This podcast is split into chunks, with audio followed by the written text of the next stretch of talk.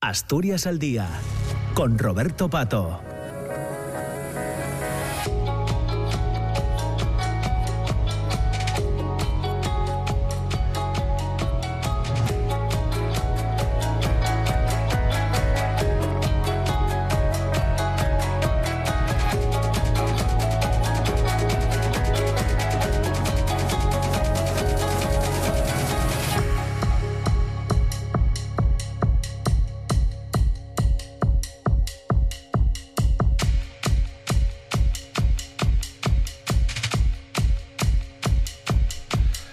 Estamos en las 10 de la mañana y 8 minutos eh, en esta segunda parte del programa eh, Asturias al Día. Vamos a, charlar hoy, a conversar con Fermín Rodríguez, ya les decía que es eh, catedrático de Geografía y Ordenación del Territorio de la Universidad de, Oviedo y estará con nosotros pues casi hasta las diez y media de esta mañana, como, como es habitual en la segunda parte del, del, programa.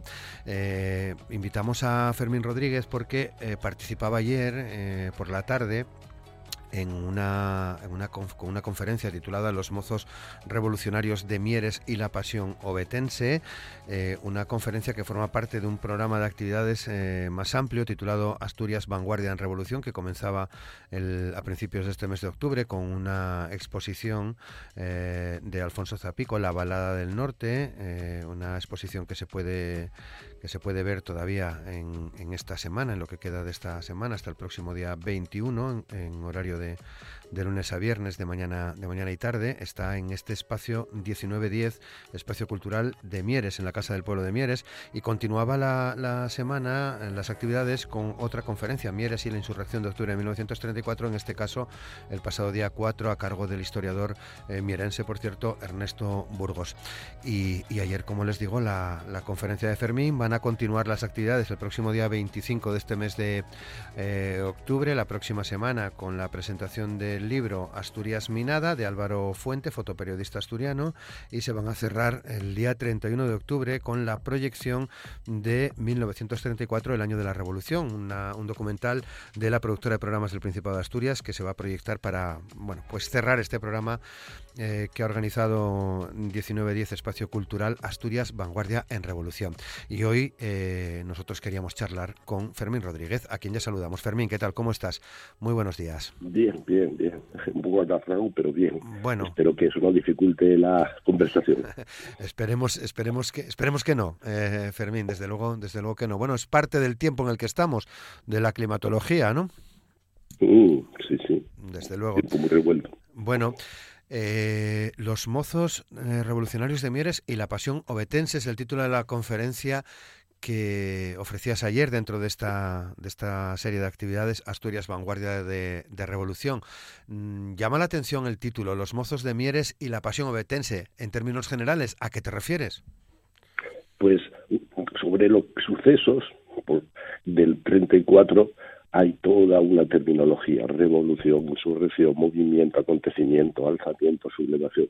Yo como Ernesto Burgos preferiría, si tengo que elegir, elegiría el de insurrección, por más ajustado a la realidad, y hay algunos que lo razonan, algunos autores que lo razonan. Pero me gustó mucho eh, la expresión porque detrás de ella estaban muchas cosas contenidas, los mozos revolucionarios de Mieres, como que eran los que habían encendido aquella, aquella vanguardia eh, que fue, digamos, la fuerza real eh, eh, donde se encarnó toda esa fuerza y que fue proyectada hacia Oviedo, la ciudad más que símbolo, quizás, y a la que, digamos, todos querían y tenían en mucho todos, no solamente los mozos revolucionarios de Oviedo, también los empresarios, los catedráticos de la Universidad de Oviedo, todos te veían a la ciudad como, como algo importante y todos deseaban poseerla y eso fue lo que ocurrió y al final la dejaron hecha trijas.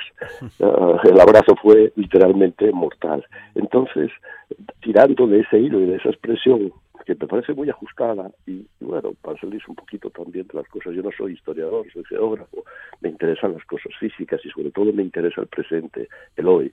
También he oído decir que intentar reconstruir objetivamente la historia, pues que es una pretensión bueno, prácticamente inútil, que lo importante es coger la esencia de lo que ocurre, porque lo único importante que existe es el presente soy, y, y, y coger esa esencia de las cosas, y yo creo que la esencia de lo que ocurre ahí está contenida en esa expresión. Mozos revolucionarios de Mieres, puedo explicarlo un poco más. Eh, mm, me contabas el otro día que pudiste leer el cuaderno de, de una persona que veía desde su ventana, observaba y escribía, relataba eh, los sucesos eh, de octubre del 34, ¿no? Sí, yo llegué a esto porque intentando recuperar las colonias escolares me encontré con la figura de Aniceto Sela. Curiosamente, otro, otro mierense.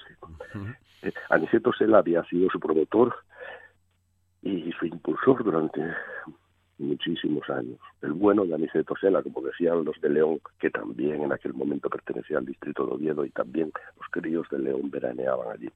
Bueno, pues me encontré con su diario, escrito del 5 al 18 de octubre, donde él va contando eh, de una manera muy veraz y muy bien redactado, impresionante lo que ve, lo que oye, lo que siente, eh, desde el, el vértice de donde el vórtice donde todo convergía porque él vivía en la plaza del progreso entre el campo amor y el cuartel de Santa Clara hoy hacienda. O sea que lo vio lo oyó todo y estuvo a punto también de acabar sus días ahí sentado en, en, el suelo del comedor porque no comían eh, la mesa porque las balas entraban y se incrustaban en las paredes. Entonces es un relato, un testimonio veraz e impresionante y eso, digamos, completado con otras crónicas de muchas corresponsales de guerra, gente que estuvo también por aquí, mucho prestigio, pues permite mm, eh, completar lo que era, digamos, el, eh, mi trabajo,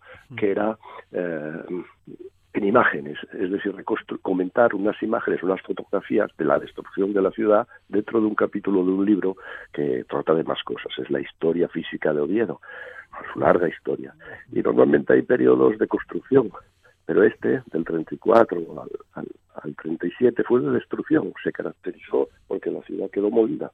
Entonces, eso, dentro de una larga trayectoria de un individuo, en este caso de una ciudad, pues era relevante y con esos materiales pues construí eh, el capítulo de ese libro sobre la historia física de la ciudad de Oviedo y después también indagué un poco en las cosas que yo creía que habían surgido ahí con la pretensión, mm, no ninguna otra pretensión nada más que la de la de ver cómo esas imágenes que, nos conmueven son imágenes muy graves y contadas día a día de cómo van sucediendo las cosas y la destrucción va avanzando, ¿eh? pues pues sí que constituyen una en cierta forma una vanguardia y se dieron cosas que se la van a ver en España y en Europa, por ejemplo, bombardeos sobre ciudades, y que siguen estando de actualidad y si no solo hace falta echar un vistazo a, a otros sitios. Lo que ocurre que esas nos conmueven más al, espectador, ya lo conmovían de aquella, como dice Camus, alguien que también habla sobre esto, el escritor francés, pero claro, nosotros que las conocemos, que pasamos por sus calles ahora, eh, digamos, yo creo que la gente no se acierta a imaginar cómo vivimos en aquella en aquella época. Entonces no se trata tanto de buscar culpables ni eh, ver lo que podría haber pasado, no fue eso. Yo a mí no, no, me parece lo más relevante. Lo más relevante es coger, eh, digamos, la esencia de las cosas, de por qué precisamente aquí y bueno, eh, en relación con, con, como decía antes, de Claro. Eh, bueno, eh, em, hablabas de, corresponsales, de crónicas. Creo que además eh, a ti te gusta mucho lo que escribió Juan Antonio Cabezas, pero también lo que lo que dejó escrito sobre el 34 Manuel Chávez Nogales, ¿no? Manuel Chávez Nogales, menudos periodistas y, y, corresponsales de guerra. Chávez Nogales y Pla estuvieron aquí en esos días, fueron de los primeros que llegaron. Tiene un libro magnífico que recopiló ahora la editorial Debate, junto con el de Elia González, un asturiano que también tiene una opinión muy ecuánime. Son gente que merece la pena leer y esos complementan. Hay más, más relatos, pero bueno, esos llaman la atención por lo bien escrito que están y porque también cogen las claves del asunto. Claves que, bien, a los detalles, pero intentan abrir luz y comprender la complejidad que tuvo todo eso. Y bueno, lo que llama la atención era algo que ya sabíamos, por ejemplo, eh, mm, cabezas, Pla y Chávez, pues hablan de el país, un país rico y feliz, de, eh, viniendo de, viniendo de, de Castilla a Asturias, el país refleja modernidad, eh, salud, agitación, ofrece un indudable aspecto de prosperidad. Eh, un país, un oasis lleno de vida, dice, dice Pla. Es decir, el país en aquel momento estaba llevaba 50 años de crecimiento ininterrumpido, que no se había hecho en el vacío, sino sobre un sistema agrario tradicional que en los valles centrales de la región era diferente. El sistema de herencia no expulsaba a los segundones, te podías arreglar casándote dentro de la parroquia porque el sistema eh, era muy igualitario, había unas prácticas democráticas de gestión de los recursos de la parroquia, en la que una vez que te avecindabas accedías a ellos y tratabas, tanto fueras joven, hombre o mujer, no como en otros sistemas de casa familia más troncal. En fin, allí había hermandades, había eh, cofradías de segadores temporales que iban a Castilla, que no les, no, no les costó mucho uh, comprender que era una cooperativa, porque de alguna otra forma lo venían haciendo así en tiempo y con asociaciones de socorro mutuo, etcétera. Sobre eso, digamos, llegó, apareció la, la, minería, la primera minería elementaria, que lo reforzó el sistema, no lo cambió.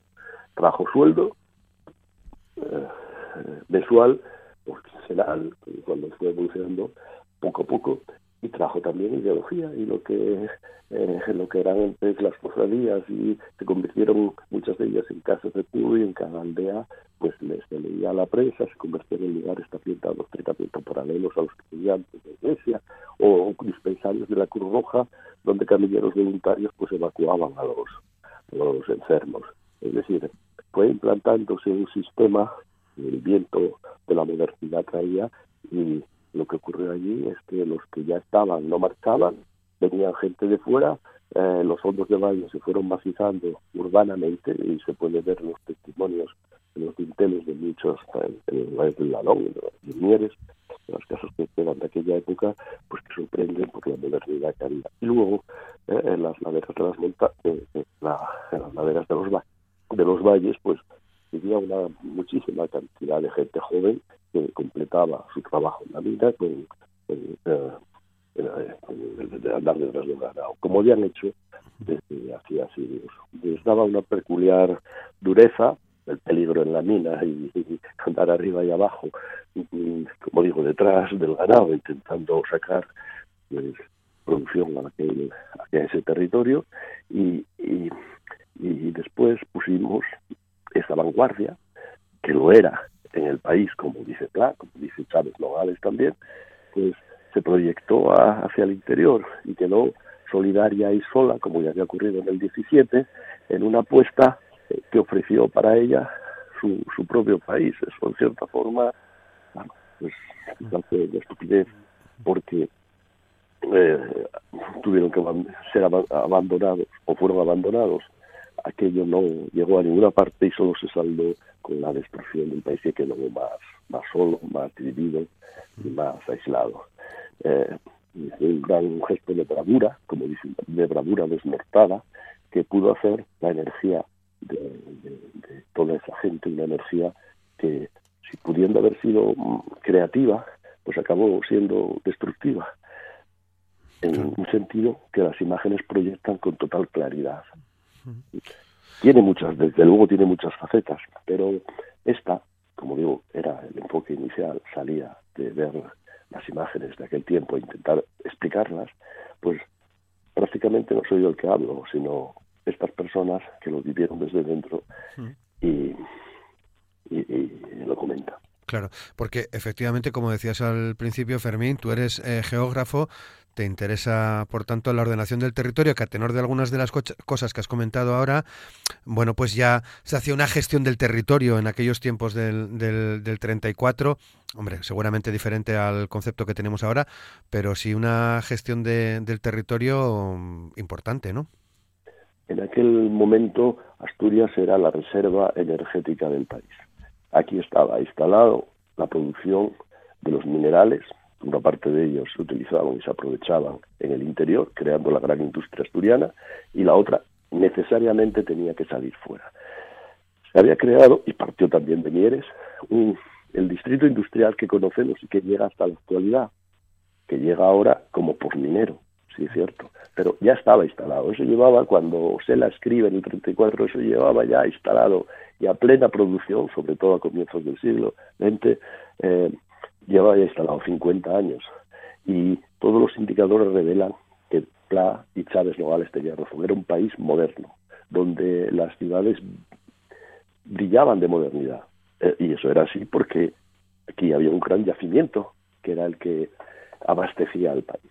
Aquí se habían establecido las grandes infraestructuras tecnológicamente más avanzadas, por ejemplo, la electrificación de la rampa de Pajares, y más lejos, en el 21, ya estaba completa en el 21, o en esa misma época la primera autopista metropolitana de España estaba proyectada para unir Oviedo y Gijón, la misma eh, que va por el mismo trazado prácticamente que hoy tenemos. Tuvo que esperar, después de todo ese esparón, cincuenta y tantos años para ponerla en marcha, pero ya estaba proyectada allí y además con un concepto de ciudad lineal, es decir, a los bordes pero la proyectaban pues como un sistema totalmente urbano para dar salida al problema de la vivienda que producto de la atracción de tanta gente. ¿Hubiera sido Asturias de una evolución más gradual de otra forma? Pues probablemente, porque lo único que ocurrió fue que eso separó esas tendencias que había y que fueron las tendencias que más tarde se volvieron otra vez a activar porque el carbón seguía siendo necesario para, para la industria y para alumbrar las ciudades y para mover las máquinas. Entonces, eh, esa era la razón por la que ese sistema que se implantó aquí en estos valles centrales y que luego avanzó hacia el norte, pues creó una potente eh, ciudad, un potente sistema que ya, como vemos, estaba instalado en la época esta de Aniceto Sela y que sufrió las vicisitudes de la historia despiadada de España, eso desde luego. O sea que ahí están, digamos, algunas de las bases de la Asturias eh, actual. Enlazo nuevamente con Juan Antonio Cabeza. Supongo que has visto ese documental que hizo en el año 62 y, y que, bueno, conoces evidentemente su, eh, su obra, ¿no? Mm, ese, ese concepto que él manejaba ya en Asturias, biografía de una región del, del famoso ocho asturiano que también se mantiene. claro, claro está ahí. Está ahí el arquitecto, el ingeniero que traza los dos días Sánchez del Río, es el mismo que trabaja el hormigón y lo trabaja como una vanguardia. Eran los primeros, un maestro, que había estudiado en Madrid, en la Escuela de Madrid, eh, de Caminos de Madrid, fue el introductor de lo de hormigón en España. Y él inmediatamente lo aplicó aquí, en el Paraguas de, la, de Oviedo, en la, plaza de Ciero, en el antiguo estado Carlos en Villapendi, en los depósitos de agua. Es decir, el concepto que ya tenían estos nuestros eh, antepasados en esa época era un concepto, insisto, de palabra de modernidad. Bien, esa modernidad que se distinguía estaba focalizada en varias partes, pero quizás la más relevante era aquí. Pero no había muchas, no era general para toda España. Y mm. esos mozos de miere llenos de energía, llenos de vitalidad, de seguridad también, pues se lanzaron, como dice a una con su bravura desnortada, pues hacia la hacia Oviedo que veían el símbolo de cosas que les habían dicho y que además ellos reflejaban también veían reflejado así. Entonces eh, es una parte más de, de los sucesos que edifican Asturias Claro. Bueno, son eh, las 10 de la mañana y 25 minutos. Quería plantearte eh, un, último, un último asunto. Nos, nos cuentas ahora eh, cómo desde la minería de montaña se generaba esa ordenación del territorio. la minería ahora, bueno, pues tiene evidentemente otra, otra dimensión y se está planteando esa iniciativa de conseguir eh, el, mm, para la cultura minera eh, esa, esa, declaración de, de, bien de interés cultural o, también de, patrimonio inmaterial reúne eh, todos los requisitos, Fernando, Fermín. O sea, en lo que yo trabajo es en desarrollo, el principio absoluto que dicen algunos, es decir, el cambio. El cambio ese, ese que estamos comentando ahora y las vicisitudes de ese distrito industrial que, que tiene más casi 200 años de existencia que los va a cumplir. Ahora ya no los cumple como minero. En todo caso, sería como posminero. Pero claro, si no los liberamos también de esto, vamos a seguir siendo posmineros. Siempre esa será eh, la cualificación del, de este sistema urbano que tenemos aquí en Asturias. Haber sido mineros, con todo lo bueno, todo lo malo, fue lo, lo que creó las Asturias modernas, sin duda ninguna. Pero se necesitará reinventar, utilizar esa energía que siempre tuvieron las gentes del sistema en, la creatividad y en generar algo nuevo, por lo que se conozcan en el futuro y a lo que se dediquen.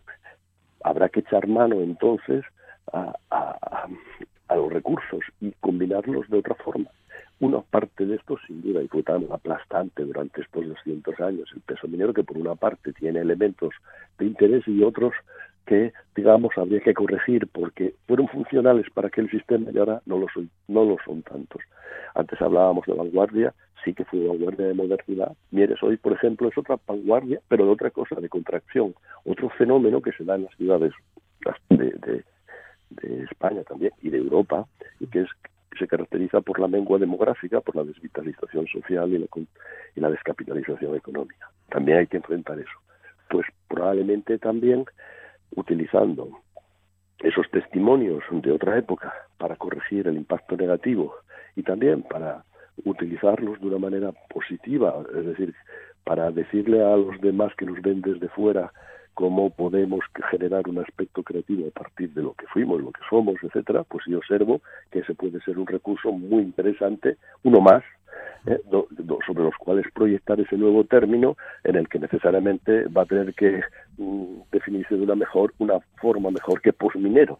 Habrá que crear, es absolutamente necesario, eh, una función para esos territorios que se agotaron en la de 200 años de minería con todas las vicisitudes como la que antes acabamos de relatar que tuvo ella. Pero hay otra cosa en respecto, yo soy pues, eh, tengo una idea positiva del asunto optimista. Hay dos, una foto muy célebre que se, la gente identificó con Asturias y es en, en Barruelo de Santullán, no es aquí. Las fotos son columnas de detenidos. Hay dos, una yo las comparaba para justamente apuntar las dos diferencias. Una es la columna de con un aspecto totalmente campesino, por una calella, y la otra es gente trajeada eh, en un ambiente no muy no muy tenso en, en, la plaza de San Miguel. Claro. cuando uno ve las dos, ve dos mundos.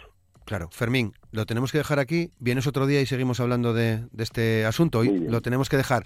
Fermín Rodríguez, catedrático de, de, Geografía y Ordenación del Territorio de la Universidad de Oviedo. Muchas gracias. Buen día. Gracias. Porque llegamos a las diez y media prácticamente. Ya eh, nos despedimos. Mañana estaremos de nuevo a las nueve en la radio pública en RPA Asturias al Día. Feliz martes. Hasta mañana. Gracias.